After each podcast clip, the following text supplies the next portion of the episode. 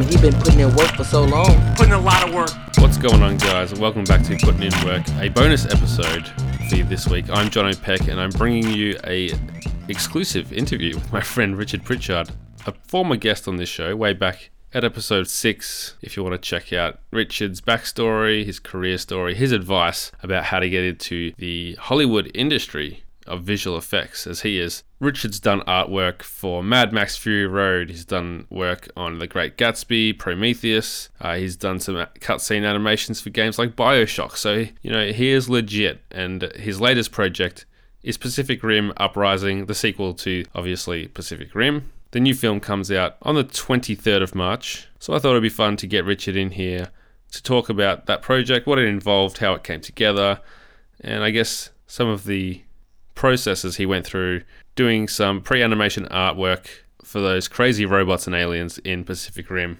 Uprising.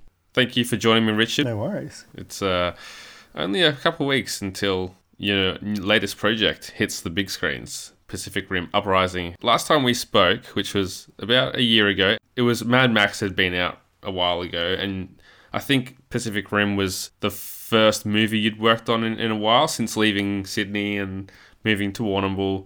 Uh, and it looks like you're doing a bit more film work. So was this mm. kind of your return to film? Um, yeah, I mean, I wasn't really when I left Sydney. I was more doing commercials, which I love as well. Commercials is really, really creative and really quick turnaround. So you get more variety out of commercials than you do film. Film film is a bit quite laborious and quite long, and you you're working on a little piece, a little bit of a larger project. But yeah, I, I think it I think it was possibly yeah. Okay, and was that just uh, you were ready to go back to it again, or the work came up?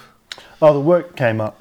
Yeah, it's it like you mentioned. You like doing commercials, there must be an added kind of kick you get out of doing a Hollywood blockbuster like this. Um, yeah, you know, I think it's always good to to try to work on a film, um, at least one film a year. Usually, um, I'm I'm used to working on a film for two years, one film for four years.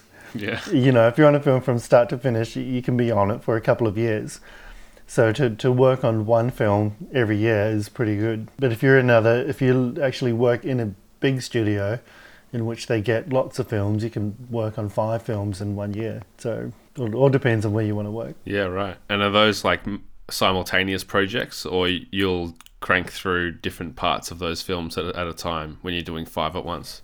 Um, yeah, usually, you know, people, people can be on a film for two months, like eight weeks, maybe maybe just a couple of weeks sometimes. Mm. Maybe sometimes you're just doing an, an asset for a film and that's kind of it. And then you jump to the next one. Yeah. Sure. So the, the uh, kind of work that you've done on films in the past has varied quite a bit. What were you specifically doing on Pacific Rim Uprising? Pacific Rim, I was um, part of the asset previs team. So I was part of pre-visualization. So when the um, when the, it's a stage where the director has gotten funding um, and he's ready to start filming. His whole crew um, had come to Sydney and they need to pre visualize big visual effects shots they're going to film before they start. So they hire a, um, a bunch of guys that can create animatics. So you get given the script and the um, the shot numbers and everything, and you got to start building assets in order to create the animation. And so I was part of that team building the, the assets, like the giant robots and stuff like that for it. So you're bringing the imagination to life, or are you actually adding to that imagination, for lack of a better term, by showing them what it could look like? In, one on Pacific Rim, they had concept art already, so they kind of knew what the robots were going to look like for the time I got it. And our aim is to interpret the storyboards um, as much as we can in 3D. So now is probably the first time they'll see their characters moving in a way that they want to. They'll, they'll see them, the characters in shots. So like with the, um, the camera shot sizes, the characters running around, fighting each other, fighting creatures and monsters and stuff. So the, the director gets a good idea of the, um, the size and scale of the project. Yeah, that's cool. So the the work that you're doing as the pre-animation stage, however you phrased it before, does that end up being in the final product, or is it kind of like the building blocks for the final product? It's it's definitely the building blocks because when you're um, especially especially when you're at this stage of starting to film, you're under a lot of time pressure and dis- decision pressure. So you need to know exactly what you want um, as soon as you can. As soon as you can lock off a shot, you can get it into production. If you're still fluffing around with story and you don't know if the story is good enough, time's running out, you're spending money like left, right, and center. And usually the directors are, are very stressed because because of booked studio time. They, they need to bring on visual effects supervisors, they need to tell actors, they need to build sets.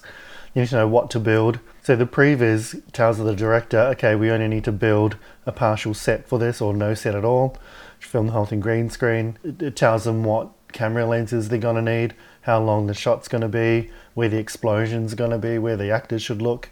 Um, so it's an extremely important process that needs to be done really fast. Yeah. Okay. So, is there anything in the final product that you're going to be able to look at and say, "Oh, that's something that I worked on specifically," or is it kind of just more uh, you helped the crew, or I, I guess you helped future animators put together what's on the screen? Yeah, I mean the whole process is collaborative. Yeah. Um, so on on one side, I really enjoy doing the high end stuff that you see in the final film, and then the other side, I really like the story side of it. So on this on this process of previs, you're you're part of the story team. So you're helping create the asset. You, you're coming up with designs. Uh, I guess in my terms, we're building robots. Uh, you got to build a few um, sort of ideas for weapons and stuff. Okay. Um, so sometimes the director can is really loose and he goes, "Yeah, just come up with some cool stuff. Just make it really cool, and I'll decide whether I want to use it or not." Um, so we came up with some cool guns and weapons and stuff. I don't know if they used it. Um, they always change, you know, as as they go along. Um, even some of the de- early designs that I've seen now, now that I've seen the trailer, um, they changed again. So, and then some things didn't. Like some of the action in the trailer, I saw in early previews. So I'm, I was really kind of stoked that they kept they kept true to that, you know, which was really cool. That is cool. That is very cool. So when you talk about uh, developing weapons and different looks with other, you know, animators or visual effects artists, are these people that you're communicating with over emails or like how, how does that process work? Because you are three hours away from Melbourne, thousands of kilometers away from Universal Studios and everyone else that's probably working on this project. Yeah, yeah. I think I think with the int- when I mean this is an American company working in Sydney, so there's a time difference anyway. Right. You know, and the directors aren't in their own studios; they're they're out and about in little cabins and in the in the Fox lot. you know, so everyone is kind of offset. You know, Ev- everyone is is not in their normal places. So um, a lot of times there's people in between that communicate what the director wants.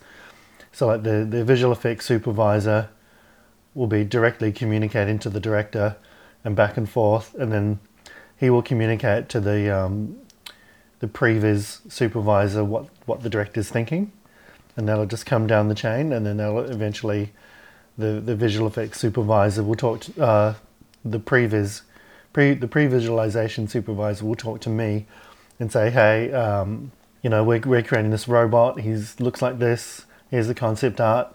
Um, they don't know what this guy kind of looks like. If you can come up with any weapons, the director said, you know, just have a go, see, see what you come up with.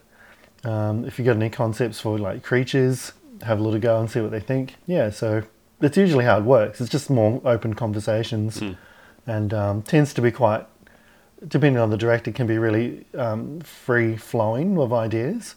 And the director won't be stuck on a solid idea. And you just like pick and choose whatever idea comes through the pipe. He can choose it if he's got enough time. Yeah, I mean that sounds like a mm-hmm. really great project for you because you know people can say what they want about the story of these movies, but the visual effects are amazing, and mm. I know you're really into robots and monsters and that kind of thing. So did you kind of just rub your hands together when you were given this project and a bit of liberty to do some creative work? Oh yeah, yeah, for sure. I, I designed some creature concepts for them, and that was really cool, and some weapons. So that was that was a lot of fun. But you you're just so busy making the stuff and you know and, and when a project like this comes and they you know they they're like we need to build these robots or we can have some of them built you need to just refine them a bit. Um, and then you need to, to texture them and make them look as real to the final one as possible. It's kind of like here's a sort of a half an aircraft carrier. You need to make it look like an aircraft carrier times two. Can you do that in a week and usually you, you have like if it's an aircraft carrier you should have like two months to do it but they want to see these things in like two weeks modeled and textured which is ridiculous like shouldn't be like that you know? But but that's the pressure of the pre-visualization you know? Um, but you know it's really it's really cool stuff and i'll be really the trailer looks unreal so i'm Yeah. super happy to to have worked on it and, and to check it out absolutely So do you ever do you ever say no, I can't do that, or do you say yes and do whatever you can in that amount of time? Yeah, I usually say yes. You can do it. You can have it in a day if you want, but it's going to look terrible. Or you can have it in a couple of weeks and it'll look great, you know, or a couple of months and it'll look awesome. but usually, I just they sacrifice sleeping and Sure. you just don't sleep. or see the kids or the wife or anything. Yeah, yeah.